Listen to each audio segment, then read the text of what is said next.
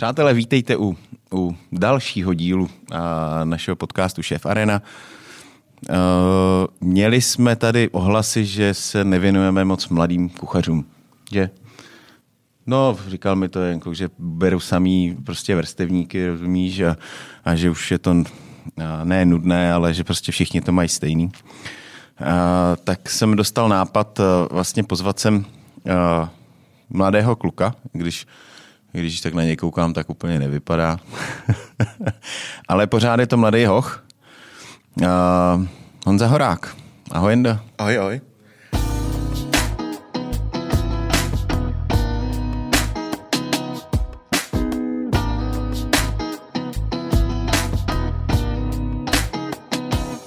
Cítíš se stále mlad? Jak kdy, no. Někdy Kolik... už je když ráno musím vstávat po, po 4 hodinách, už to není to samé, jako když mi bylo 20, ale... Tak kolik tě je? 28, no, tak takže si, jsem 20, stále mlád. Jsem stále 28, mladý kluk. Necítím se na to, ale... Mladý kluk. Uh, kdo náhodou nezná Honzu, tak Honza mm, vlastně začal, uh, našlápnul si tu kariéru hned na začátku hezky, protože, uh, jestli se nepletu, si to říkám správně, vyhrál si uh, Young Shefa, nebo je, je to te... Kuchaře roku junior. Kuchaře hochu. Bit, Bit, Bit Food Club, no. Bitwest no, Club tenkrát ještě. Kuchař roku. Jaký to bylo? To už je, no, sedm let? To dlouho, no. To byl můj poslední ročník na škole. A my jsme to zkoušeli vlastně první rok, to jsem, to jsem byl čtvrtý ve finále. Hmm. A pak další rok jsme to přestavili právě s Rovanem Sejvalem, který mě učil na střední škole. A myslím, že jsme to trhli docela i o hodně velký bodový náskok. Jo. Takže na to, že mi vlastně bylo 20 v té době. A co si vařil, pamatuješ si to? Jo, zvěřina to byla. Pamatuju, že to tenkrát... tam, uh, je tam, bylo tam stejné zadání, nebo nebylo? Hmm. Jako, uh, že všichni vařili stejné věci? to zadání bylo stejné, že víceméně vlastně ta, ta hlavní surovina byl kančí hřbet a kančí kýta, uh-huh. že to měli všichni stejný. Uh-huh. A my jsme to posunuli někam, kde se nám to hodně líbilo. S Romanem jsme vlastně dělali tenkrát, že to bylo hodně moderní dělat nějaký pyré, udělat noček domácí a uh-huh. tyhle věci. A myslím, že to bylo fakt super. Ja? Ten bodový náskok byl, zra, byl hodně zřetelný uh-huh. na tom na tom výsledku. Na tom výsledku, přesně. No. No a jak, kam jsi se posunul potom dál, nebo uh, ještě vlastně začnu úplně jinak, jsi z kuchařský rodiny, protože uh, vím o tom, že jsi spíš sportovec, nebo uh, uh, na zádech máš wrestling, tak... tak... No, já jsem vlastně od malička od čestí dělal bojové sporty Aha. a to se týče, já jsem 11 let karate, judo, teďka jsem začal dělat, nebo teďka, před 6 lety jsem začal dělat brazilský jiu-jitsu, v čem jsem měl celkem i úspěchy nějaký zlatý medaile, stříbrný, mezinárodní hmm. mistrovství, Abu Dhabi Combat Club a tak dále a tak dále. Ale z kuchařské rodiny nejsem, když se vrátím k tvůj otázce, hmm. já jsem z právnické rodiny. Moje máma je soudkyně vrchního soudu v Praze. Nepovědej, to, to se může hodit. No, ono se to hodí občas, ale občas je taky špatný. Když nějaký průser, tak je to vždycky, takže vždycky dostanu pokaru nejdřív od maminky, že jo, samozřejmě, ale já jsem víceméně z rodiny samých vysokoškoláků a právnicky založených lidí, ale... A jak tě to vtáhlo do té kuchyně? Mě to bavilo. Už když jsem byl fakt jako malý kluk, tak já jsem vždycky míchal suchý těstoviny v nějaký míse, dělal jsem s tím různý rambaj, mě to hrozně bavilo. Hmm. Vykrajoval jsem cukroví na Vánoce a tak. Nicméně taky jsem se jako minul, že já jsem šel nejdřív na obchodku, jsem byl rok na obchodce, ale to mě nebavilo hmm. a fakt jsem chtěl vařit. Tak jsem se rozhodl, že prostě půjdu znovu do prváku, půjdu na, na střední do mostu, na Buka School No a tam mě to hrozně chytlo. Já jsem mě za 14 dní hnedka jel do Německa hmm. na praxi. Pak jsem jel na Maltu na půl roku do Kempinského. Byla velká sláva tenkrát. To si pamatuju. Pak jsem se zařídil sám v Berlíně. Praxi taky v Kempinsky, v Arlonu. Tam jsem byl taky půl roku ve dvou hvězdě. Hmm. Super. Uh, je dobře, že jsi eh, tady, protože Buka School vlastně tady byla zmiňovaná, uh, ať už třeba Jirkou Reutem nebo nebo Filipem Seilerem, který se vlastně uh, trošku věnují ty uh, tomu vzdělávání těch mladých kuchařů. A vlastně já tady mám samý kluky, který prošli já nevím, u krbu nebo prostě tady těma pražskýma, nebo případně pak třeba nějakýma lázeňskýma věcma, ale jsi vlastně, myslím, první absolvent Buka School vůbec, protože Má je to poměrně mladá škola. Mm, to jo, ale oni to založili už, když já jsem se narodil, oni to zakládali 94, mm. ale nevím, jestli jako někdo z kuchařů, co si vím, že akorát David Hlava, ale ten už taky nevaří. Mm. Ten už tam byl sušev dřív v Kempinsky tady ještě mm. v mhm. Praze, ale ten už nevaří, ten to pověsil na hřebík a mm. Vypadá to, že jsem jako jeden z mála přeživších z té hmm. kuchařské. No ale každopádně to patří, uh, ta škola patří jedním z těch uh, těch zařízení, které to dělají prostě nějakým způsobem jinak. Už jenom tím, jak si vyjmenoval všechny ty praxe, uh, který jste, uh, který, nebo který si absolvoval hned vlastně od začátku. To si vlastně jako hned v prváku jel, uh, říkal na Maltu nebo kam? Do Německa. Do Německa. No, já si myslím, že oni to dělají dobře, dělají to super věc, že oni vlastně to dělají tím stylem learning by doing, jako, že, že se to člověk musí naučit, a když to dělá, protože když člověk sedí v lavici 10 měsíců z roka, a pak ho postavíte do kuchyně, tak co on, že jo? On jako ví to teoreticky, ale... No dobře, ale tak jako, když, když podomineš, tak v prváku fakt umíš hovno. A, no, a, a, hned tě poslat jakoby do Německa. Tam měl jako nějakou zpřátelenou restauraci nebo hotel, hmm. nebo? Byla, byla restaurace, co měla vlastně smlouvu ze školou. Hmm.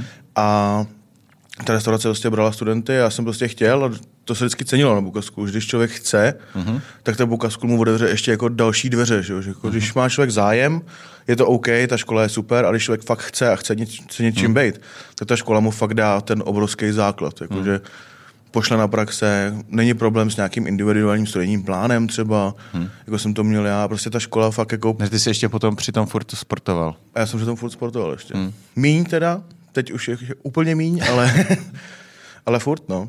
Hele, a uh, jak to vypadalo v Německu, ta praxe, jak, jak, jak uh, ještě to, furt je to, já si na svoji první praxi už moc nepamatuju, to už je 40 let zpátky skoro, ale, ale uh, jak, Jaký to bylo?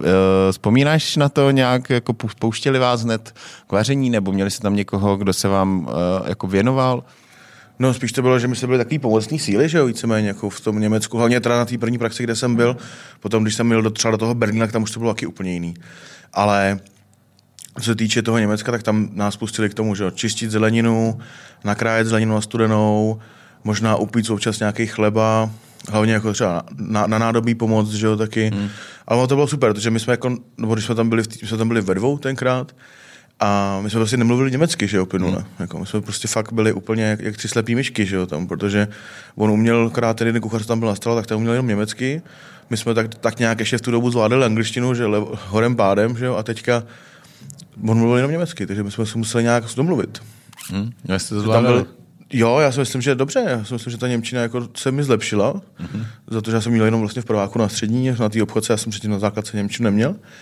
Ale jako si myslím, že tou prací ten jazyk tomu člověku dá hodně moc. Jakože, jako, že to rychleji schytneš jo, ty výrazy. Mnohem rychlejš, mnohem rychlejš. Hmm. Já třeba sám, jako já jsem možná, mě říkají lidi, že jsem takový jazykový talent, že já umím fakt hodně jazyků. A buď je to třeba jenom umím něco, že se domluvím, hmm. nebo ty základy prostě. Tak, ale prostě těch jazyků je asi už šest celkem, že? Zvládám teda, zvládám. Protože jako dva plynule, samozřejmě angličtina a němčina, to je jasný. Hmm. Švýcardič, švýcarský dialekt, tak nikdo nepoznal, když jsem žil ve Švýcarsku, když jsem cizinec občas. Ale no, prostě ty jazyky, člověk se fakt jako hodně chytí toho, když s těma lidma pracuje, že? To, je, to je fakt jako alfa omega, že všichni se bojí mluvit a on se to nikomu člověk smát nebude, že? To je hmm. jako, Jo, možná, když člověk řekne úplnou kravinu, nějaký jako... Jasně. Úplný jako... Ale když ve chvíli, tak... kdy cítí, že se snažíš prostě, tak uh, to každý bere, že jo? Tak. Je to, vždycky je to v nás, že mm, moje sestra to naštěstí neposlouchá, doufám, ale moje segra se plynule učí 14 let, možná, možná už i 20, ale prostě bojí se ty svoje znalosti prostě použít.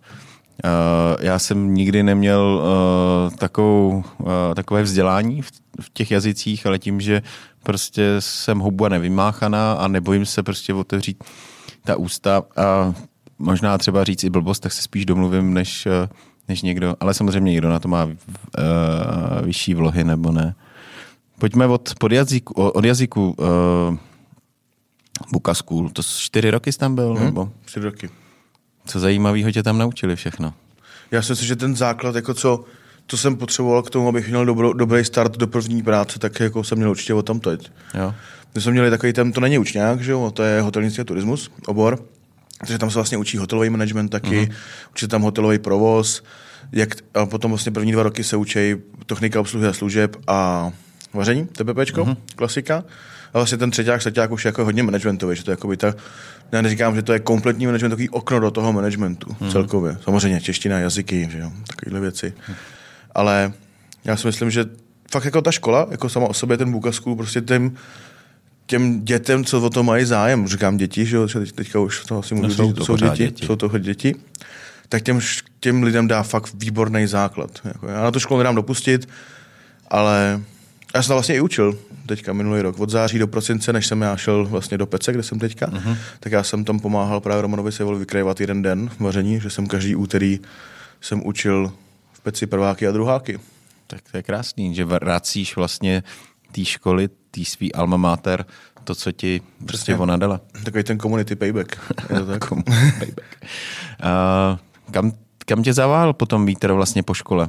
Po škole já jsem se odstřelil do Švýcarska, takže fakt jsem se tam odstěhoval na tvrdo, do kousek od Curychu, do restaurace, restaurace Curlinde, uh-huh. což vlastně švýcarská kuchyně, čistá, naprosto, bylo to super. Tak oni to mají hodně precizní, ale ta švýcarská kuchyně, tam se míchá, že od každého něco. Tak. Oni jsou na mezi Itálie, Francie, Německa a od každého si záleží samozřejmě v jakém uh, regionu, ke kterým hranicím to máš blíž.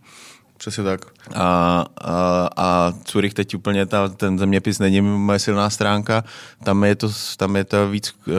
Zurich je kousek asi, bych si řekl, třeba půl hodiny od německých hranic, mm-hmm. když se jede po dálnici, tak fakt jako za půl hodiny je člověk tam. A tam je ta velký vliv teda té německé kuchyně. Německé kuchyně. Ale je tam jako vliv té francouzský, ty italský tak moc ne, že to je fakt daleko, takový, to hmm. už je dál od té Itálie. Hmm. Ale určitě tam jako francouzsko-německý vliv velký v tom Curychu. A že jsme vařili výborné věci, jsme to dělali fakt dobře, dělali jsme to srdcem, že jo, a hmm. dali jsme to pro hodně lidí taky. Že jsme... Velká restaurace, malá? Hmm, docela jo, my jsme, my, jsme, my jsme neměli, jako nám, my se teda nastalo, že jsme měli stůl prázdný, za celý, za celý ty roky, to jsem tam byl, a dělali jsme okolo 120 jídel obědů a 100 večeří. Hmm. A v, kolik vás bylo v kuchyni? Nebo ten styl uh, prostě toho, uh, toho vedení té kuchyně byl prostě nějaký francouzský? Nebo... Mm, velice francouzský. jako i, i šéf třeba z Francie? Šéf, šéf nebyl francouz, šéf byl švýcar s německými, s německými kořeny, ale my jsme začínali ve čtyřech, když jsem tam vlastně přišel. A to byla taková jako, neříkám, že fine dining, byl takový hodně casual dining, ale bylo to jako fakt všechno dobrý, vymazlený. A po nějakém čase nás napadlo, jeho napadlo, nás napadlo, my jsme to jako vždycky konzultovali všechno, že jsme mohli ukládat 100% Swiss koncept. Hmm. Tak jsme hledali nějaký jako podklad, na čem to postavit a fakt jsme to postavili na tom, že všechno bylo švýcarský, stoprocentně. Jako suroviny nebo, nebo recepty i? Protože všechno. ono jako úplně, já uh, nejsem v tom zvyhlej, ale myslím jako, že ta švýcarská, jako ta původní kuchyně, to je jako, nevím, jaká je. To je, je to hodně, hodně, hodně sírů, hodně prostě... Tak, smetana, máslo. Smetana, máslo. Tak. No ale my jsme to fakt postavili těma surovinama, na tom, že to bylo 100% Swiss a včetně cukru a soli třeba, jakože i takovýhle detaily prostě jsme řešili. A já jsem dostal tenkrát, já jsem bydlel v podnájmu u jedné u jedný starší, starší paní, vlastně důchodkyně, ona měla velký hmm. byt, tak prostě hledala podnájemníka. A ona mi dala kuchařku z roku 1883, mám ji pořád ještě doma, sice už to není moc čitelný, teda ten text. A tam jsme našli spoustu jako původních receptů. Spoustu původních receptů a z toho jsme čerpali a pak jsme to byli náležitě oceněný, bych řekl. Jsme asi začínali ve čtyřech a když já jsem odcházel, tak nás tam bylo 12 kuchyni už.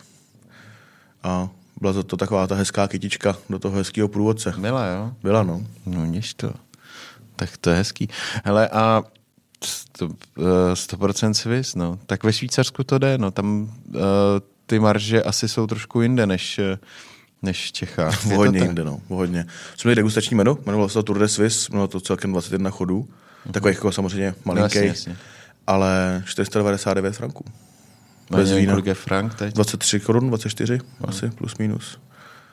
Ale musím říct, že jako kdybych tam šel, já teda jako mám takovou jako menší zásadu, že nechodím do podniku, kde pracuju, ani teď to nedělám, protože nevím, je to přijde takový to, že rád radši objevuju něco nového, protože když něco vymyslím já, tak si to dám, ale tak vím, že to je dobrý, víceméně, ale rád objevuju něko, někoho jiného, takže rád bych si to dal to menu tam, i v té restauraci, tak musím, že bych byl naprosto spokojený, protože my jsme používali, jak tam je taková ta limitace, že ne, jsme nepoužívali morské plody a ústřice, jak to dělal úplně každý, kdo chtěl mít nějaké ocenění, takže my jsme prostě šli nějakým jiným stylem, že? my jsme šli kravský vemena, a bíčí koule třeba, hmm. hodně jaz, jazyk, vnitřnosti jsme dělali. A takové ty neznámé věci, neznámé suroviny, nebo suroviny, to se už tak jako nepoužívají, nepoužívaj. ale my jsme to prostě se snažili přetvořit do nějakého jako jinýho, jinýho stylu.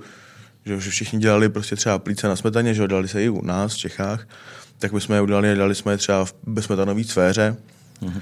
v horký smetanové sféře, což taky jako bylo prostě něco, co nikdo neměl. Že? Mm. Nebo řízek z kravského vemena, třeba, jo, kravský čumáčky, třeba a takhle. Takže jsme se fakt jako snažili to dělat jinak. Hmm. A myslím, že se, jako, se fakt sám to povedlo. Kde se sehnali tolik vemen? Od řezníka, to se vyhazuje, že jo? To je, to je odpadní materiál a Takže levný, dobrý food cost. výborný food cost na jednu stranu, těžký na sehnání občas něčeho, ale zase jakoby tady těch věcí to bylo levnější na food cost, ale potom, když třeba přišly jako takový ty věci jako švýcarská zelenina třeba, jo, hmm. tak to je, To je pecka. to je, vyživ, to je vyživný ta cenovka teda. Jo? Hmm, to, je, to je hodně silný kafe.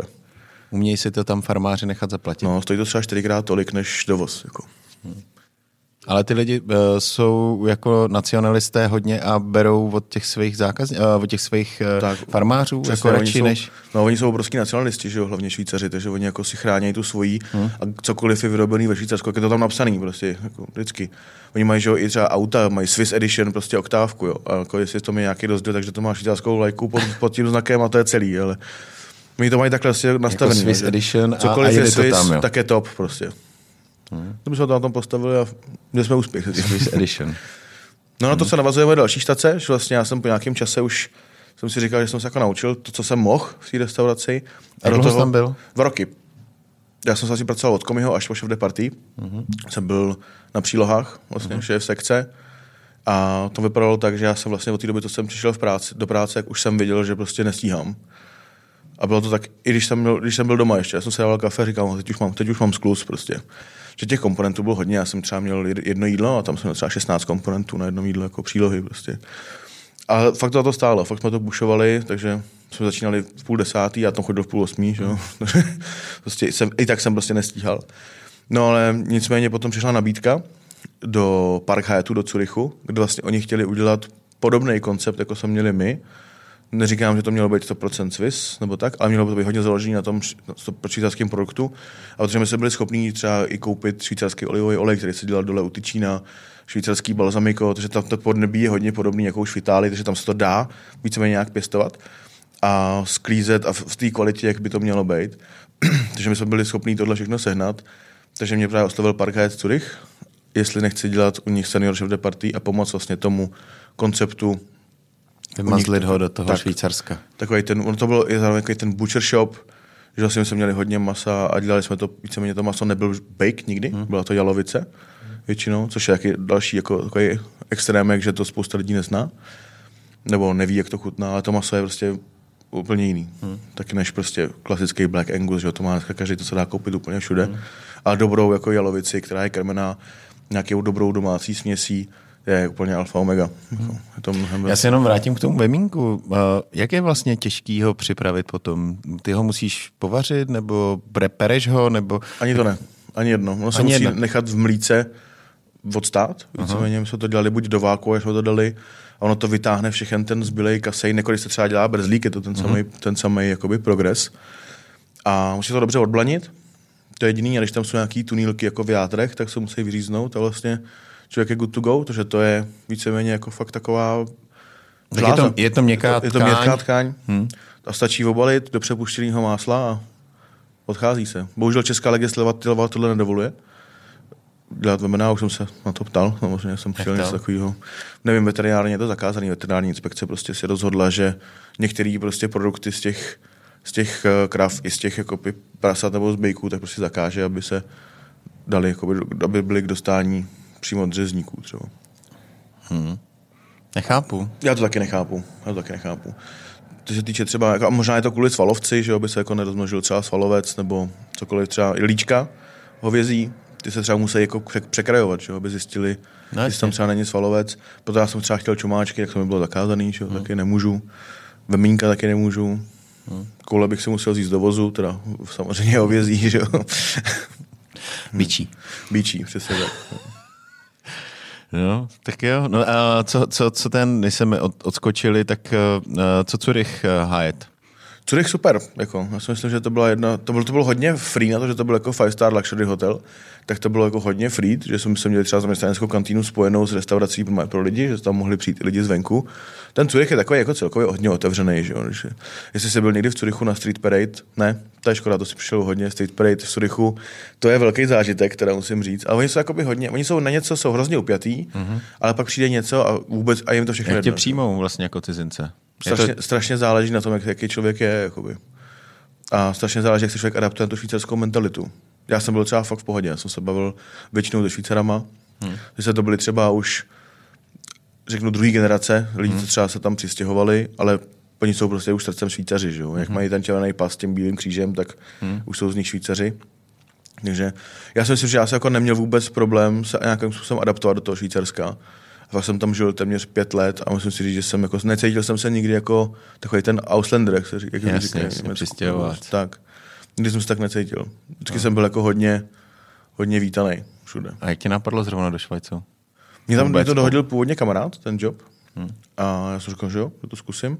A já jsem tam byl předtím už dvě sezóny na praxi. Hmm. Jsem byl v Lenzheide v horách vlastně v létě a v zimě. A mi se to strašně líbilo, to země. Jako, mi se fakt líbilo takový to, že já jsem takový, já mám takovou tu německou nátoru, že všechno musí mít řád, všechno musí být hmm. nějakým způsobem jako organizovaný, srovnaný. A tam to je v tom Švýcarsku. Že? Mají to tam v těch kuchyních takhle? Hmm, Hodně? Mají, no. Mají, no. Já si myslím, že 99% restaurací v České republice by se mohlo učit, jak to dělá aspoň jedna v tom Švýcarsku. Jako. Hmm. Co se týče úklidu, co se týče hygieny, hygieny co se týče příprav, že jo. Hmm. Takový ten punkový styl, jak má tady většina hospod, tak to, to vůbec člověk neuspěje. Jako. Je to tam tak, že prostě máš opravdu každou věc zavákovanou, že. Uh, i třeba máš to tak i, že třeba připravují se i porce, že to máš i zavákovaný po porcích mhm. třeba? Mm-hmm. Taky. Taky. Všechno. Že, že jenom vytahuješ porce pak a, a doděláváš. Přesně. Tam jako je ta hygiena, hygiena nade vše a je to nad, i nad ten, na ten kost těch produktů, jako třeba vakovací sáčky, že jo, folie hmm. a takhle, že tam prostě to nikdo neřeší hlavně aby to bylo všechno v cajku, aby to bylo víceméně jako food hmm. safety, že jo, a tak dále. se tam na ekolo? Prosím? Na eko? Na ekologii se jede? Nebo? My jsme, taky, jako my jsme třeba hodně jeli jako na eko. My jsme třídili odpad, tam když někdo něco nevytřídil, tak byl hřev obrovský. Teda. Jak, hmm. jak v, v té restauraci, tak potom v Hayetu. Takže tam to bylo jako hodně drsný. Tam se všechno muselo prostě přebírat a třídit, plasty, papíry, bioodpad hmm. A všechno dál. My jsme samozřejmě jeli jako tu sustainability, že my jsme chtěli prostě zpracovat všechno, že my jsme zpracovali košťály třeba z květáků a z brokolicí hmm. a takhle. Což já se tomu věnuju teďka taky, že jo, tady tomu, hmm. protože prostě neříkám, že jeden člověk spasí planetu, ale myslím, že jeden, jeden k jednomu, musí. přesně tak. Jeden, jednak, jednak, jedna, vždycky jedna, jedna dělají dvě, takže já si myslím, že nějakým způsobem bychom se k tomu dopracovat mohli, že jo, jakože hmm. aspoň nějakým způsobem hmm. se snažit minimalizovat ten odpad. Hmm a využít tu surovinu celé, celou. Hmm, tak furt jsou to prachy, že jo? Furt ti v tom leží, Přesně tak. furt ti tam leží peníze a, a, a, ten odpad, když se ti podaří zpracovat a něco z něho vytěžit, tak a, jedině plus pro tebe. To taky, taky, určitě. A co teda nakonec e, tě vedlo k tomu, že jsi, že jsi to Švýcarsko opustil, když Eh, to byla země zaslíbená, nebo aspoň ti to tak připadalo nějaká výzva další? Nebo? Byla to další výzva, přesně tak, protože mi nabídli místo sušefa, zástupce šéf kuchaře v Emirátech, v Parchetu, v Abu Dhabi. Mm-hmm.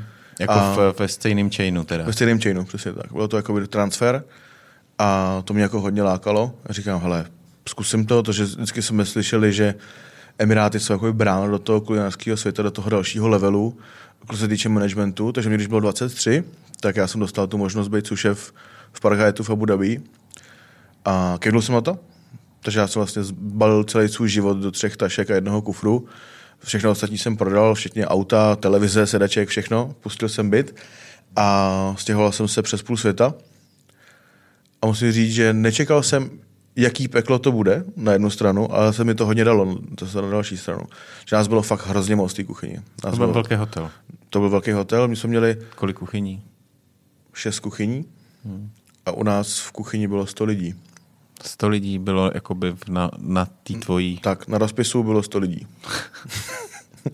Takže dělat jakoby rozpis na týden, do, na týden dopředu nebylo vůbec možné, my jsme to museli dělat na měsíc dopředu, že jo?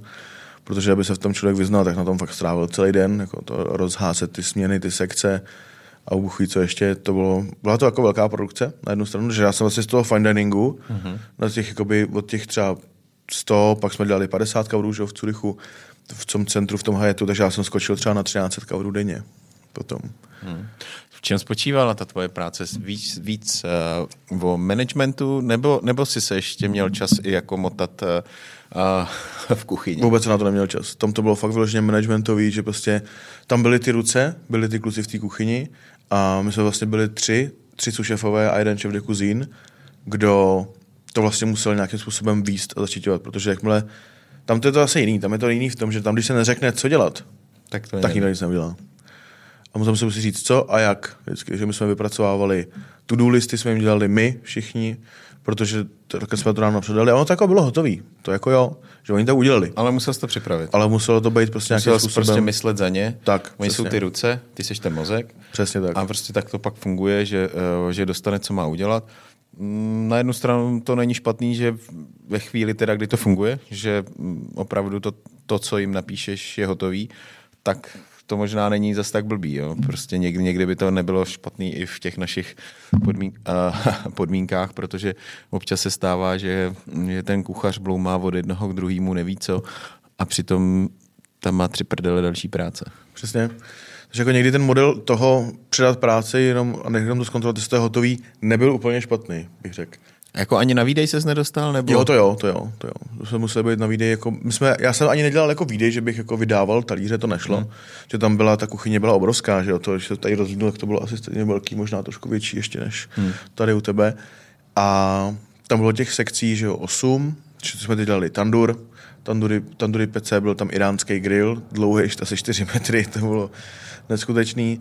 Byla tam taková ta evropská sekce, byla tam těstovinová sekce, studená, pizza sekce, cukrárna a právě výdej byl jeden dlouhý výdej a tam každý ten šéf sekce vydával ty jídla, který on měl vlastně za sebou. Který mu vyjeli. Tak, takže každý šéf, de, každý, každý, každý šéf de partí si vydával to svoje uh-huh. a každý šéf de partí měl mikrofon a já ho měl taky a vysílačkou jsme se bavili, protože to by člověk neurval jinak.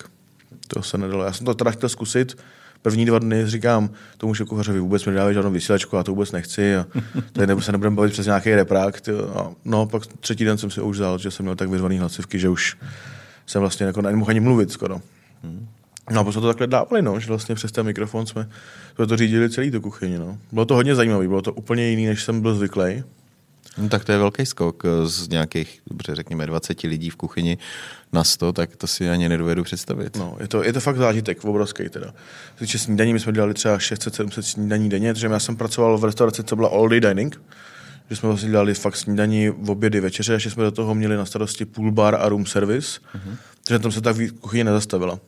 A tam se týče, já to dávám k dobru, že takový for, nebo forum, no to je sice jako těžká realita, ale že vlastně večer, když uklidila ta jedna parta kuchyni, tak se stáhla kuchyně akorát z těch osmi sekcí na čtyři a tam nastoupil room service tým v noci, kde byl svůj vlastní šéf kuchař, měl dva šefy a měl svůj vlastní partu lidí a tam se dál vařil room service. Že? Takže my jsme v 10 odešli, oni nastoupili v 9. přišli noví lidi. Přišli tady ty celá úplně nová parta i s kuchařem. Že? Tak tomu se říká uh, stoprocentně uh, vytížená kuchyň. Že? Takhle, takhle to určitě bylo. No, ale ta kuchyň podle toho vypadala hlavně taky. Jo? No ono se to hodně jako opotřebí, že? když prostě jede ti kuchyně celý den, vlastně 24-7 non-stop, nikdo to nikdy nevypíná, samozřejmě udržovací, udržovací hygiena musela být vždycky ale ty spotřebiče dostávají na prdel, že? Vlastně hmm. to...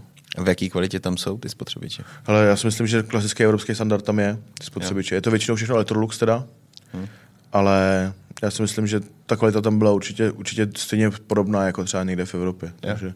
Já myslel právě, si to třeba ještě vyšší, když jsou tam, když, když ty prachy tam jsou, nebo jestli je tam něco, s čím se třeba tady v Evropě nesetkal. Mm, to asi ne, to asi ne, ale je to určitě tak, že v těch old kuchyních jsou tady ty právě tady ty jako mas spotřebiče, který se dají víceméně rychle vyměnit. vyměnit. A to jsme měli, my jsme měli tu fine dining restauraci vedle, hmm. tak tam samozřejmě to bylo jiný, tam bylo molteny, že jo, a bylo to jako trošku hezčí, že ta kuchyně byla celá otevřená. Takže tam se zase dělalo to, že ta kuchyně nějakým způsobem byla skládaná z mramoru a tak dále, a tak dále. Ale u nás prostě, jak se tam prostě jeli ty velký objemy, tak tam byla potřeba, když se rozbije sporák, že se vyrve a dá tam novej, že jo. A tam nebylo často nějaký mramory, nějaký monteny nebo něco. Jasně. A bylo to, bylo to fakt super zážitek, jako to období určitě. Uh, Jak jsi scháněl kuchaře, nebo eh, na to si měl HR, nebo No to byl velký tým HR, který Jo. to scháněl. No. co to bylo za národnosti? Většinou to byla Indie, Nepál, Filipíny, Jižní Afrika. Jak se s nima domlouval? Anglicky, vždycky Uměli? anglicky. Hmm, museli. Museli. To byla jako podmínka přijetí, protože nebyl čas ještě někoho učit anglicky. Hmm. Takže vždycky... Ale tak oni ti to většinou odkejvej, jakože jo, a pak, pak, pak, pak, je to jako, že ne. To je taky pravda, ale já si myslím, že jako kluci uměli, neříkám, že na výbornou, ale dobrý to bylo určitě. A měli nějaký ná- návyky gastronomický, nebo, nebo vlastně opravdu to bylo tak, že mm, ten uměl jenom krájet, tak prostě krájel celý den a Takhle nějak to bylo, no. jo. No tam byla jako velká přípravná kuchyně ještě, to se jmenuje komisary, že jo, taková ta veliká. A tam byli prostě kluci, kteří na tom byli asi trošku levelově jinde, ale jakože prostě ty celý den třeba škrábal cibuli, krájel vodní meloun, celý den prostě ráno přišel na devítku a do, do 6 do večera krájel vodní meloun, našel domů. Jako jo.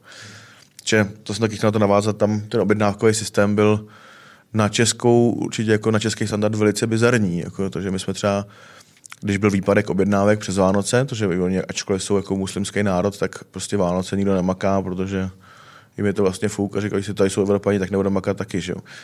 Takže já jsem třeba musel objednat přes Vánoce, když tam bylo fakt hodně lidí, my jsme měli vždycky na Vánoce narváno, tak já jsem třeba musel objednat třeba tunu a půl vodního melounu, aby jsme vydrželi tři dny na snídani. Jo, co Kam to dal? my jsme měli obrovský lednic, jsem se dal zajít ještěrkou. bylo úplně v pohodě, tam, tam to nikoho netrápilo. Vůbec se týče skladovacích prostor, tak já bych řekl, že skoro až neomezená kapacita. Co týče, Kamiony najížděly rovnou do skladu, nebo? No, rovnou do skladu, no. Byl, byly čtyři, čtyři kamionové okna a vždycky přijel kamion a když se třeba nacouval do špatného okna, tak ten skladník mu řekne, tady se v špatném okně, před- přejď si. Ale to byla vyloženě jako velká hala jedna a jenom tam byly takové ty No, okna. jasně, rozumím. Ale z, z, překladiště, no. z hygienických návyků prostě říkali, že tady ne, tady jenom mlíko. Musíš vedle, tam je zelenina. No, a skladník to vzal ještěrkou a rovnou do lednice, tam to složil a Fér nakrájel třeba 100 kg melounů za hodinu. No. No, tak to bylo rychlej. jak, jak dlouho jsi tam vydržel? Taky skoro dva roky jsem tam byl. Tak oni ty, uh, oni ty uh, většinou ty smlouvy jsou na dva roky, že jo? Přesně, no. Je to většinou dva roky a pak ti ti to buď prodloužej, anebo jdeš někam na transfer. A v tu dobu už to bylo docela pro mě dlouhý, protože už se vlastně i s těma praxema už jsem se blížil k nějakému jedenáctému roku, že jsem byl jako mimo Čechy, že já jsem vždycky byl na praxi, pak jsem přijel na měsíc, na dva a hmm. jel jsem se pryč. Takže já jsem si řekl, že by bylo možná fajn jít zpátky do Čech, jít zpátky jako do, do své patičky země, jo, a tak jsem si řekl, že to zkusím, no a v tu dobu přišla nabídka právě tady z Prahy z Four Seasons. A to jsem si řekl, že jsem vždycky měl takový, na škole takový sen, když jsme byli v prváku ve druháku, že v tomhle hezkém baráku bychom někdy chtěli někdo pracovat. Tak mě tam nabídli pozici sušefa a já jsem řekl, že budu moc rád. Takže já jsem to během zase tří měsíců, čtyř asi jsem se zbalil, zase celý život do třech tašek a prostě jsem se zpátky do Prahy. Tak to byl zase skok eh, z obrovského do malého. Přesně tak. A vyhovuje mi to víc, asi bych řekl. Vyho- Je to takový vyhovovalo. klidnější asi, ne? Je to klidnější, ale zase my jsme měli spoustu projektů ve Four Seasons. My jsme jako fakt toho dělali dost a musím říct, že jsme byli na tom fakt dobře. Jsme dělali ten pop-up restaurace nahoře na střeše, jsme dělali jako tu japonskou zahradu tam, že jo, degustační menu, kajseky, japonský, mixlí z Itálií, hmm. bylo to super.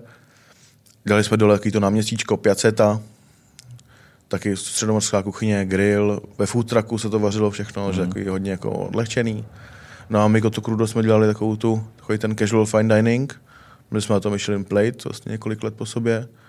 Kdo tam dělal šéfa? Ten Leonardo Di Clemente, hmm. italský šéf kuchař. To je kolik zpátky? No, on tam byl ještě do, do dubna tady toho A roku. ty jsi tam byl A já jsem tam byl do prosince loňského roku. do prosince loňského roku. Než covid teda.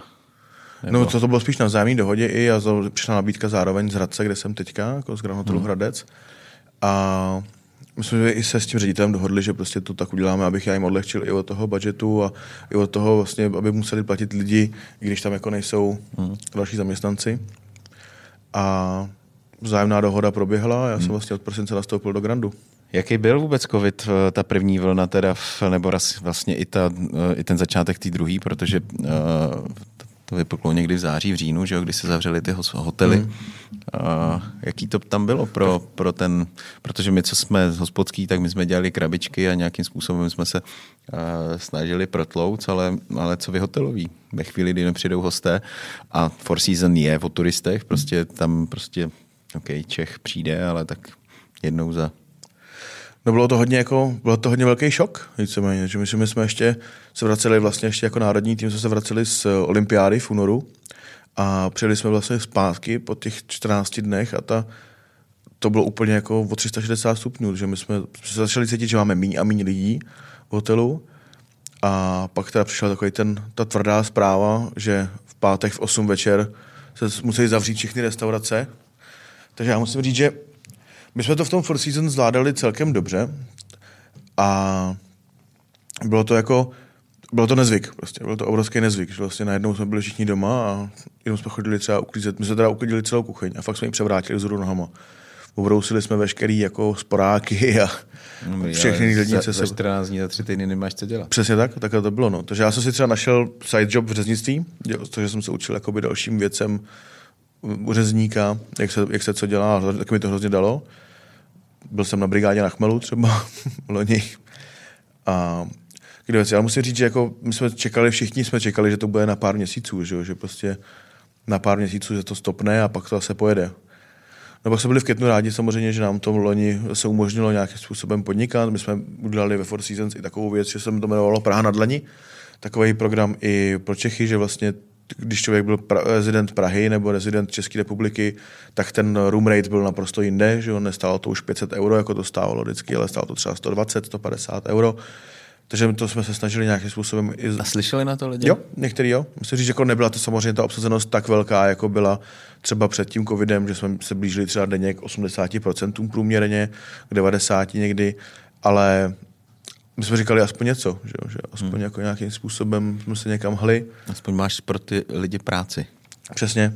Samozřejmě jako odneslo to hodně lidí, co té gastronomii, že jo, to hmm. samozřejmě, že jo. Já si myslím, že to je strašně důležitý, prostě, abys mm, i třeba za to, že že nevyděláš, nebo, nebo třeba i doplatíš, a, tak je důležitý vlastně těm lidem dát tu práci, aby měli co dělat, protože teď já se setkávám uh, docela hodně často s tím, že uh, ty lidi si přestali, že přestali mít ty pracovní návyky.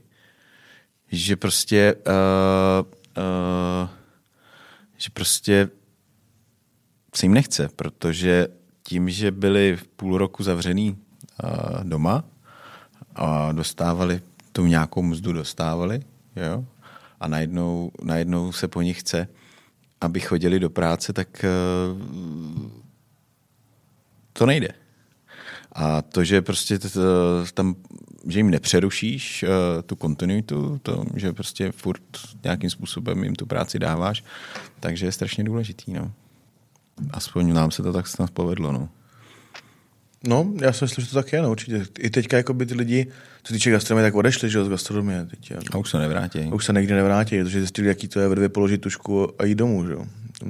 Píchnou to a odcházet se domů na autobus a být v pohodě, že jo. Jakože teď se mají dobře třeba o tři, o čtyři tisíce míň jako na čistým, ale mají to všechno přiznaný, mají to všechno na pásku a vlastně nic se netrápí, že jo. Takže proto teďka je ten dostatek těch lidí, že jo. Takže já si myslím, že budu mluvit za všechny, za všechny v gastronomii, že vlastně těch lidí je málo fakt všude. Ať je to kuchař, ať je to číšník, prostě. A tak ono to není, on to samozřejmě není jenom v tom našem oboru. Teď uh, jsme se v minulém díle bavili s Titem o tom, že vlastně nejsou lidi, kteří by rozváželi vůbec zboží uh, po obchodech, uh, prostě nejsou závozníci, nejsou auta. Když přijde Plzeň, mi skládá pivo a po každý je to prostě všichni říkají, že to je boj, prostě, že nemá, nejsou lidi, nejsou lidi, kteří by chtěli dělat jako rukama, samozřejmě, a bude jich asi čím dál tím míň, ale to tak prostě už je ten vývoj, no. To je vývoj té moderní společnosti, no. Všichni chtějí být vysokoškoláci a nikdo nechce mít to. Nikdo nechce mít doma instalatéra. Přesně. Který by se měl dobře, ale. No, takhle to je. Takže co tě zaválo uh, do pece? Jak ses ocitnul v peci? Kromě teda toho, že jsi tam dostal nabídku?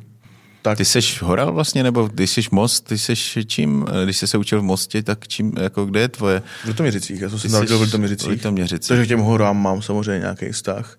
A já jsem trávil jako léto zimu na horách, když jsem byl jako samozřejmě hmm. dítě, protože mám, jsme měli rodinnou chatu na Jeleních boudách ve Špindlu. No jo. A tam jsme jezdili v létě, v zimě, že jo, a tam to bylo jako pěkný.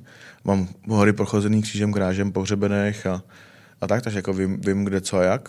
No ale mě táhlo spíš to, že já si myslím, že ty regiony jsou taky hodně podceňovaný jako v Čechách, že když se člověk podívá třeba zase, vzpomenu to Švýcarsko, to, jako, jako je rozlohou a obyvatele jsou docela stejně velká země jako my, tak tam vlastně, když člověk chce jít do restaurace, tak nepůjde do centra Curychu, že? nepůjde do centra Bernu, prostě. půjde někam do regionu, že? někam na vesnici, kde prostě jsou restaurace, které mají dvě, tři hvězdy, že? jako to, prostě jednu určitě, dvě občas, No, tři, tam tři o možná. to, že eh, tady jde možná o to, že eh, eh, takhle nejsme, to nevnímáme jenom my, to, že je nějaká Praha, nějaký centralismus, ale, ale takhle to vnímají i ty průvodci třeba z toho, z toho Michelina nebo třeba od někud odinut, kdy ti prostě pro ně existuje jenom Praha.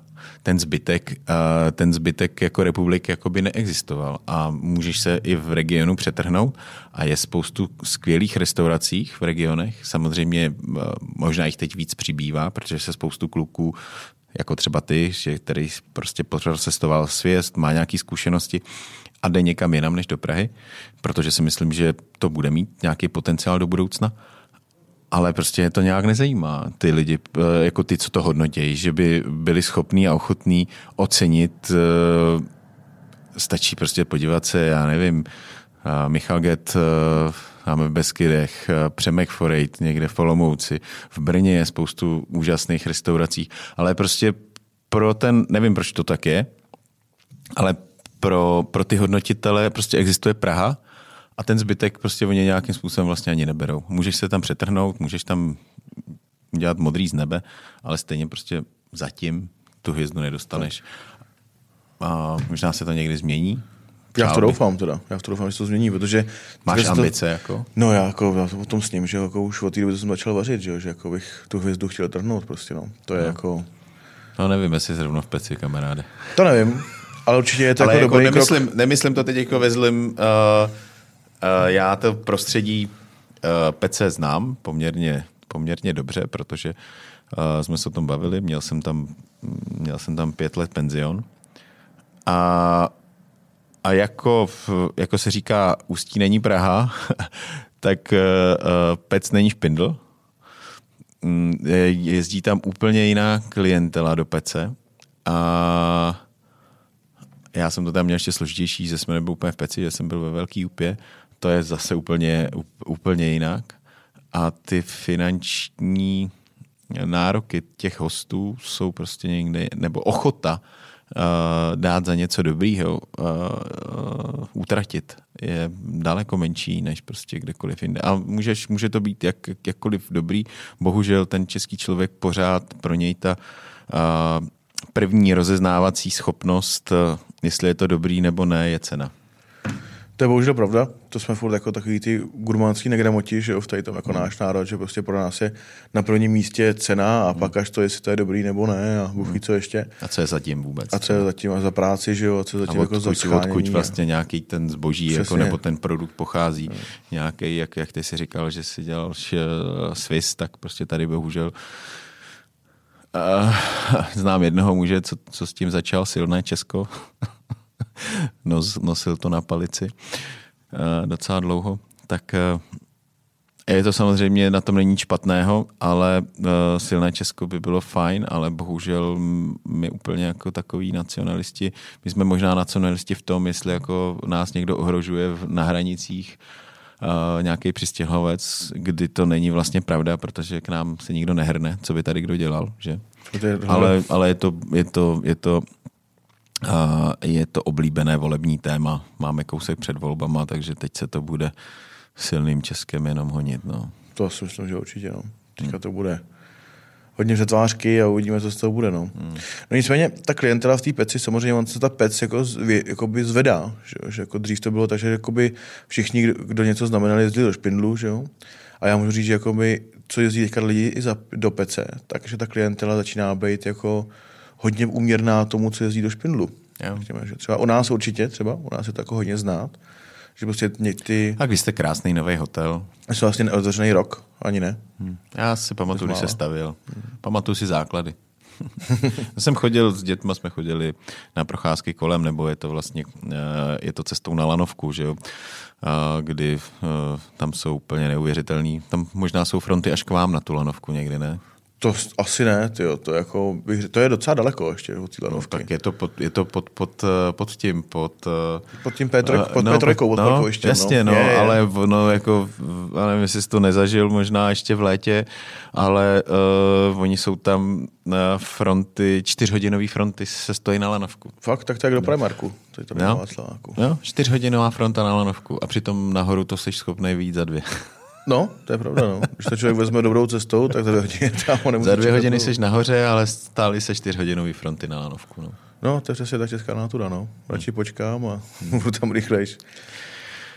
Tak co, co čekáš, co, co, co chystáš Peci? Eh, Chceš to udělat taky jako z těch eh, místních, eh, lokálních, je tam spoustu, já nevím, farem na sír, na kozí, jsou tam pstruzy docela fajn, dají se sehnat.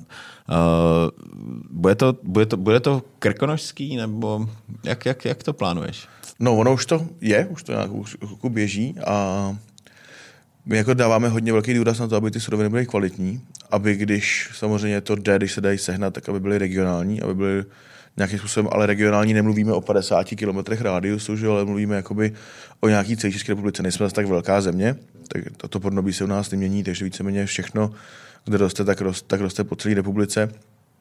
Ale máme výborní dodavatele, já jestli můžu zmínit, tak je to třeba Filip Tepfer, který nám vozí kač, kačeny, kachny, křepelky, jo, prostě, o, nevím, zelenina, třeba jako farma, rehoznice z Hradce. A Od nich budeme taky. já vím. já vím. A to jsou prostě, My berem, no. no, a to jsou prostě lidi, kteří to dělají nějakým způsobem jako srdcem, že jo? A prostě hmm. mají nějaký ty další prostě suroviny, že chtějí, aby to bylo kvalitní, že když jim člověk zavolá ve dne v noci, tak prostě vědí, co přivezou, není problém nikdy. Takže to je další věc, co jako já rád spolupracuju s těmi menšími dodavatelmi, samozřejmě nějaké velké firmy bereme taky, že jo, koloniál a tak dále. Ale na tu surovinu prostě dbáme na to, aby ta surovina byla kvalitní, aby to prostě mělo hlavu a patu, aby tam nebyl velký odpad. A co týče té kuchyně, co my vaříme, my tomu říkáme takový jako otevřený myšlení, že jako myslí, myslíme v tom vaření jako outside the box hodně. A my vlastně se snažíme takový ty klasický, některé klasické věci a klasický jakoby, Úpravy. úpravy, ani bych možná řekl, jako ty klasické jídla, že snažíme přetvořit do něčeho moderního, do něčeho mm-hmm. jiného, do něčeho třeba víc složitýho a používáme techniky i vaření jakoby z jiných kuchyní. Že my to třeba uděláme s českou surovinou, mm-hmm. nebo s českým jakoby nápadem, nebo s českou myšlenkou, ale ta technika té přípravy je vlastně stejná, jako když dejme tomu třeba, dělali jsme pohankový risotto třeba, jo, Mhm. mm-hmm. takže jakoby děláme to stejným stylem, jako dělají Italové, mm-hmm. ale používáme to českou surovinu, pohanku, používáme to třeba nějaký dobrý český ovčí vyzrálý sír a samozřejmě máslo, no, máslo je jako a ta alfa omega u Jo. nás hodně. Hodně másleme. Hodně máslujeme, hodně máslujeme. A takže zatím je ta kuchyně spíš taková jako složitější? Já bych řekl, že na to, na to přípravu je složitý, příprava je složitá, hmm. ale my jsme jako zaplavili na první meníčku tím, že jsme si to jako dali až moc složitý a že máme skoro 120 míst v restauraci, takže jsme jako ne, ne, nebyli jsme schopní, aby jsme jako se u toho nezabili, to dávat jakoby takovým tím z té kvalitě, jak bychom chtěli. Takže my jsme to zredukovali trošku, to menu, řekněme, ale máme jako hodně komponentů, že máme na- nakládaných, máme fermentaci, děláme hodně fermentací, fermentací teda, děláme hodně.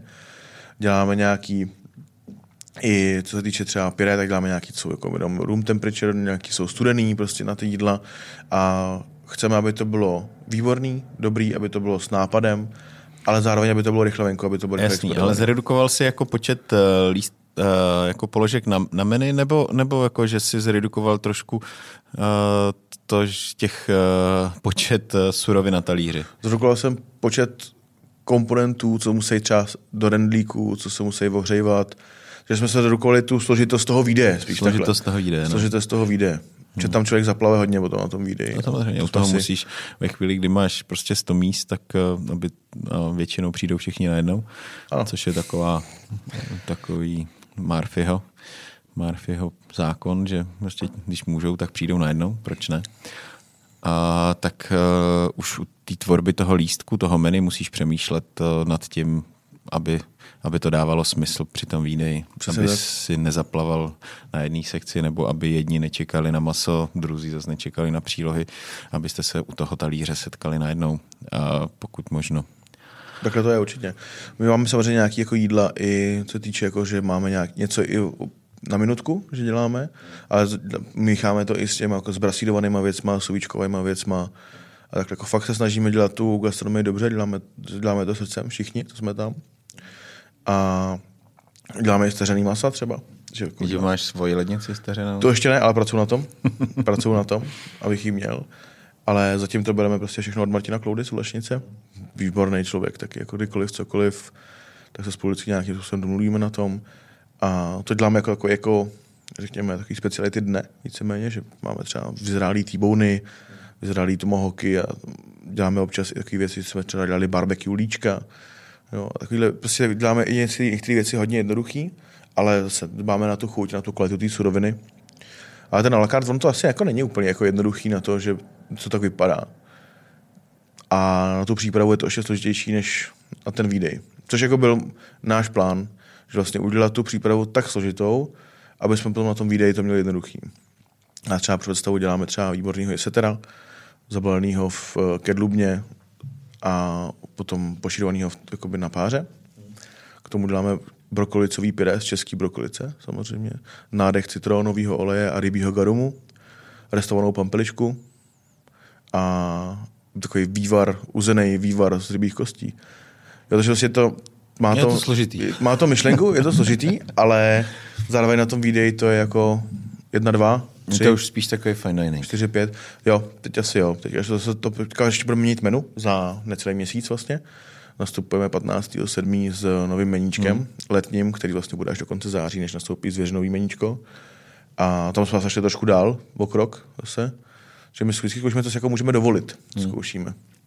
A první meníčko jsme věděli, že to je trošku moc, že je třeba trošku ubrat, ale přidat na ty složitosti té přípravy. Druhý meníčko víme, že je super, ale že se to můžeme trošku stížit.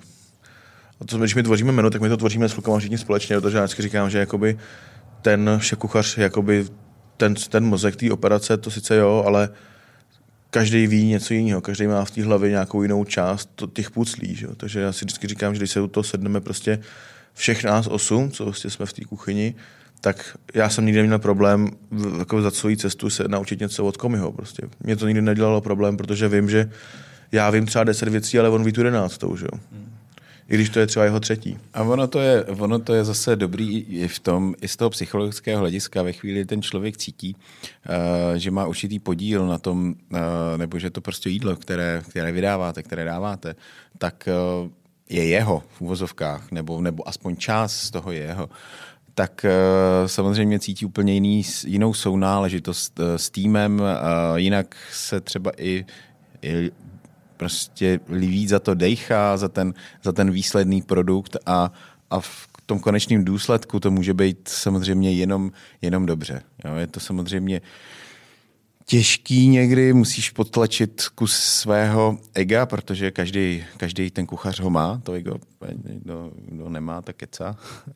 A prostě to ego v těch eh, chlapích, v těch kuchyní je a potřebuješ ho potlačit, abys, aby ten výsledný celek prostě byl krásný koncert. Je to tak, já teda to ego taky potlačuju docela často, ale no musím říct, že jako já radši dám ten prostor i těm klukům, že? protože ty kluci se, já mám věkový průměr hrozně nízký v té kuchyni, že? k těm klukům je všem 21, 20, 23, maximum jenom mimo Sušefově je 28, co je vlastně stejně starý jak já. A jinak jsou tam všichni jako fakt mladí, mladí kluci. Takže já jim dám ten prostor, aby oni jako přišli s nějakýma nápadama, aby oni se jakoby měli takový ten push se sebe vzdělávat. Takže já mám svoji vlastní knihovnu velkou kuchařek a vždycky kluci si něco půjčujou, tak vždycky přijdu s nějakým nápadem, tam dám přečtený samozřejmě všechno, ale vždycky říkám, jo, pojďme to udělat, ale uděláme to, neuděláme to, jak říkáš, ale pojďme to udělat tady tím stylem, trošku si to jako Ne, zkrátíme, ale trošku to Uděláme jinak, prostě jinou cestou. to.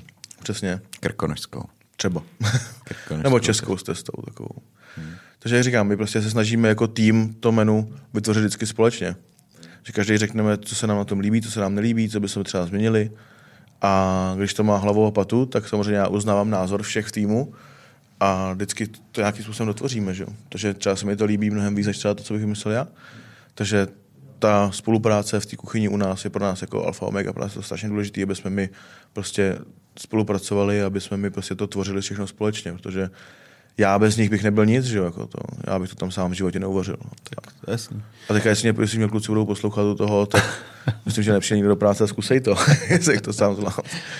Uh, plánujete třeba na léto něco, něco víc jako uh, poličtějšího, třeba nějaký, nějaký stánek, nějaký, uh, nějaký uh, jako nějaký street food nebo něco takového, protože ono se to nabízí tím, že jste, tím, že ta poloha je vlastně u toho parkoviště, projde tam fakt v létě miliarda lidí. Uh, jestli prostě ně, nějak více otevřít i těm, uh, těm lidem, který, který procházejí kolem. Nebo jestli tě to láká vůbec, jestli ten street food je třeba pro tebe jako něco, co máš rád, co, co, co třeba ne úplně profíci dělají, často dělají to prostě nějaký nadšenci, uh, ale nemusí to dělat úplně blbě. Ne, jako street food baví hrozně moc. Jako. Já Jo. mám jako, moje oblíbené jako jídlo se týče také prostě street food, protože ty lidi to vždycky dělají dobře. Vždycky to dělají s láskou. S láskou, to, je prostě, to je taky další věc. Ale co my chystáme, tak já doufám, že to teda vyjde, tak mám rozjedaný vozejček se zmrzlinou. To je první věc, co jsme začali že to zkusíme, jak by to fungovalo tam, že ta zmrzka je jako vý- výborná věc, že jo? a my hlavně, Ale je to, no. a my si i svoje vlastní zmrzky děláme všechny sami i teď, takže Hmm. jako my se nakupujeme žádnou zmrzlinu. A já jsem s tady tím street food konceptem už začal před pár měsíci, že vlastně my máme rozdělený menu na oběd a rozdělený menu na večeře. Na večeře je to takový ten fine dining, casual fine dining, taková ta dobrá, řekněme trošku jako v- náročnější kuchyně, ale ten oběd u nás je vyloženě hodně bistro styl, hodně street food styl. Takže, co my třeba, děla- takže to, na to my jako sázíme taky, že, bychom, že by se u nás někdo mohl zastavit i na oběd. Dáme třeba výborný Ruben sandwich s pastrámy, kysený zelí, fermentovaná manéza z těch z eh, fermentovaných feferonek. Děláme výborný podmáslový kuře, namarinovaný v podmáslí, pak pěkně do křupava usmažený v domácí briošce, okurkový slo. Takže my, máme ten street food je jakoby všem i jako blízký Blízký. kuchyni. No, ono je, proto jsem se na to ptal, protože ty mladí, mladí kluci všichni vlastně se v tom street foodu nějakým způsobem vidějí. Nejradši by měli všichni nějaký svůj futrek. Jo, to abych měl určitě taky rád, moc, moc rád. Už jsem o tom přemýšlel, že si ho koupím teda, jako jo, ale už by mi asi nezbyl čas na nic jiného. No. A když jsme u toho času, eh, ještě, ještě ti zbývá čas na nějakou tělocvičnu, nebo, nebo, nebo co repre vůbec? Jsi Jako- tam ještě, nebo v, v kuchařském teď? V kuchařský repre, No. v kuchařský repre, jo, samozřejmě. Jo? V juniorském národním týmu jsem vlastně trenér českého národního juniorského týmu. Děláme to s Lukášem Uhrem a s Markem Svobodou, všichni společně. A musím říct, že jsme to jako hodně zvedli, ten národní tým, co se týče jakoby za poslední dva roky. Odkud berete juniory? Vodešel, kde se dá. Hodně z kaučka, co se týče, co má vlastně Jirka Reut, tak z kaučka bereme hodně mladý a talentovaný. A vždycky, když někde víme, že v nějaké škole je někdo mladý a talentovaný, A jak se to dozvíš? tam tamy. Tam tam, tamy, tam, jo. tam fungují výborně na tady to, že vlastně Jakože fakt, jako, že, že ti někdo zavolá, hmm. hele, tadyhle prostě, já nevím, prostě u krbu tadyhle je prostě nějaký kluk, který kluk fakt má jako, zájem, že jo, a tak. Jo. A co týče asociace, my jsme hodně spojení, jako všichni Hmm. s těma učitelema, protože to je pro nás hodně důležité, aby, ten, aby ta generace to nastoupí i po nás. Jako. Hmm. Já teda říkám po nás, já se hodně bavím s těma chlapama, že jo, kterým jako Jirka Rojt, Lukáš Uher, který muž je, nebo takhle, jsou mladí kluci pořád, že ale jsou o trošku starší než já, takže já vždycky říkám, že ta generace, co přijde po nás, což vlastně jsem já po nich, že jo, ta generace, ale spíš ta po mně, že my vlastně chceme, aby ty lidi byli jako vzdělaní, aby ty lidi se vzdělávali, aby ty lidi měli možnost se vzdě- i možnost se vzdělávat, že? jo? Čili dneska i ta možnost se vzdělávat nebude asi tak vysoká, jako bych řekl. No, že každý ji nemá. každý ji nemá, přesně. Takže my prostě chceme těm lidem to umožnit. Proto třeba kaučko, že jo? já si pamatuju, já jsem byl, když u vzniku že jo, toho kaučka, jsem dělal takový ten první reklamní spotík jako student Jo? na kaučko, no. No, jistě. to už dlouho. Si na to vzpomínáme s Jirkou, že to byla vždycky sranda.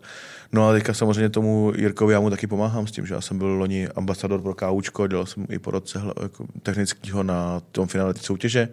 dali jsme spolu nějaký masterclass pro ty studenty a takovýhle věci, takže samozřejmě, že to bude i letos, tak já do toho jdu vždycky s Jirkou. No jak máš na to čas ještě? Aha. Ve svém, ve svém volnu dělám tady ty Máš věci. volno, jo? Občas jo, no. Ty máš osvícenýho šéfa. Že jo, jo, osvícenýho šéfa. Já si píšu sám svůj rozpis, takže můj šéf je fajn. ne, ale jako když prostě mi po, poštěstí mít jako nějaký volno, tak já ho rád věnuju těm mladým i tomu národnímu týmu, že jo. Vždycky to věnujeme nějakým způsobem. Co může třeba říct, že Lukáš, jako tak ten tomu věnuje ten čas na 100%. A já, já vždycky pomáhám v takových těch stránkách buď jazykových, technických, nebo teďka vymýšlíme i s Vojtou Petržalou, vymýšlíme vlastně jídlo na Global Chef Challenge. Včera jsme měli první trénink na hlavní chod a musím říct, že ze startu to bylo jako super. Kdy jste to dělali? V Intergastu. Jo. Děláme, no. Spolupracujeme s Intergastem a občas muzeu, ještě technicky, uh, zemědělský. Na to jsem právě nerád, že si chodíte i do, do muzea. Taky, jako senior, taky, taky chodíme hmm. i do muzea. Pouštějí vás tam občas. Občas jo, no, vždycky říkají, pustíme tam zvěř a juniorský národní tým může nastoupit. Ne, ale jako, když je ten čas, tak já s tomu věnuju moc rád tady těm projektům, veškerým těm vzděláváním pro ty, pro ty mladý kluky. A tak jsme dělali vlastně nábor, je to asi měsíc zpátky, měsíc a půl, jsme dělali nábor do juniorského národního týmu, novej, protože samozřejmě ty, ty kluci nám stárnou a Potřebuješ prostě mladou krev. potřebují mladou krev a ty lidi už, když vlastně jsou starší, tak už nemůžou soutěžit. Do kolika to je? Já některý soutěžím do 23, některý do 25. Hmm.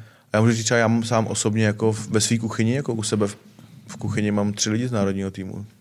Třeba. Jo, ty si pak takhle vyštípeš, jo? Hmm, já se pak vyštípu, mám je u to sebe. je A to, co si vychovám tam, tak si vemu k sobě, anebo naopak, to, co mám u sebe, tak pak pošlu tam. Že jo? To je, vždycky záleží na tom, aby tam byla nějaká ta flow, že jo? aby se to jako nějak obměňovalo.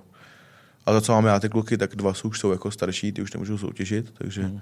ty budou dělat jenom takový ty pomocníky na těch soutěžích. A, Tak, aby se pak celý hotel ne, nevydal na, na, na tom, na soutěž, tyhle, aby tam někdo zůstal, kdo ne, bude vařit. pokrytý. Každá, každá sekce má vždycky někoho, kdo není v národním týmu. No tak to je skvělý. Tak eh, eh, v létě musíte všichni vyjet do Pece, no, se podívat. no, abych určitě všechny rád moc pozval. Do Pece. No. Tam, je, já tam, bych je tam, hezky. tak, já bych tam, je tam hezky, je. Já, Není tam takový vedro jako v Praze. To, můžu říct, že? to není, ale o, teď jak byly ty vedra nedávno, tak prej byly i tam. Byli, byli. Jo, Taky tam bylo že, 30. no. Že to bylo jako... Uh, ono je to pra, ta pec je jako složitější, že to není šumavá, že tam jako úplně na těch kolech, jako pokud nemáš elektro, tak jako tam nic nevejdeš pomalu, teda aspoň já. Samozřejmě jsou tam blázni, který tam jako vyšlapou i normálně, a přece jenom ta cyklo, cyklo a nátura těch našich lidí se nějak zvyšuje, pořád všichni jezdí na kole. Já teda ani neběhám, ani nejezdím na kole. Já taky ne. To je. Já když jdu, tak jdu do nějaký ty tělocvičny aspoň. Jo. A ještě zbývá čas chvilku nebo? No, většinou ráno chodím. Jo. Jo. Když jdu, tak chodím ráno, ale na jiu už čas není, protože hlavně nejbližší je v Hradci a jezdit na hodinu do Hradce na hodinový trénink a pak zase hodinu zpátky. To, na to už jsem trošku pohodlný, bych řekl. No tak jo, tak já moc děkuju, že jsi se vydal z hor až k nám a budu se těšit, že se potkáme třeba právě v Peci na nějakém obědě nebo večeři. Nebo prostě jen tak na zmrzlině. Třeba na zmrzku. Já Na moc děkuji za pozvání, ale určitě. No, hned naproti je ten, že jo, teď tam je uh, oblíbená uh, lanová, ne lanovka, no, jak se to jmenuje, ježiši, bobová dráha. Tak to je hnedka vedle. Hnedka vedle bobové dráhy, hned přes, přes ten potok je tam lanový centrum, takže mm-hmm. pro děti ideální. Přesně tak. Tak jen moc děkuju a těším se. Já taky Měj se krásně. Taky. My děkujeme a užijte si Vánoce. A Vánoce, Ježiši Kriste. užijte, si, užijte si léto. Vánoce jsou za rohem taky, samozřejmě. A, a hezký den. Měj se Díky. krásně. Ty taky, ahoj.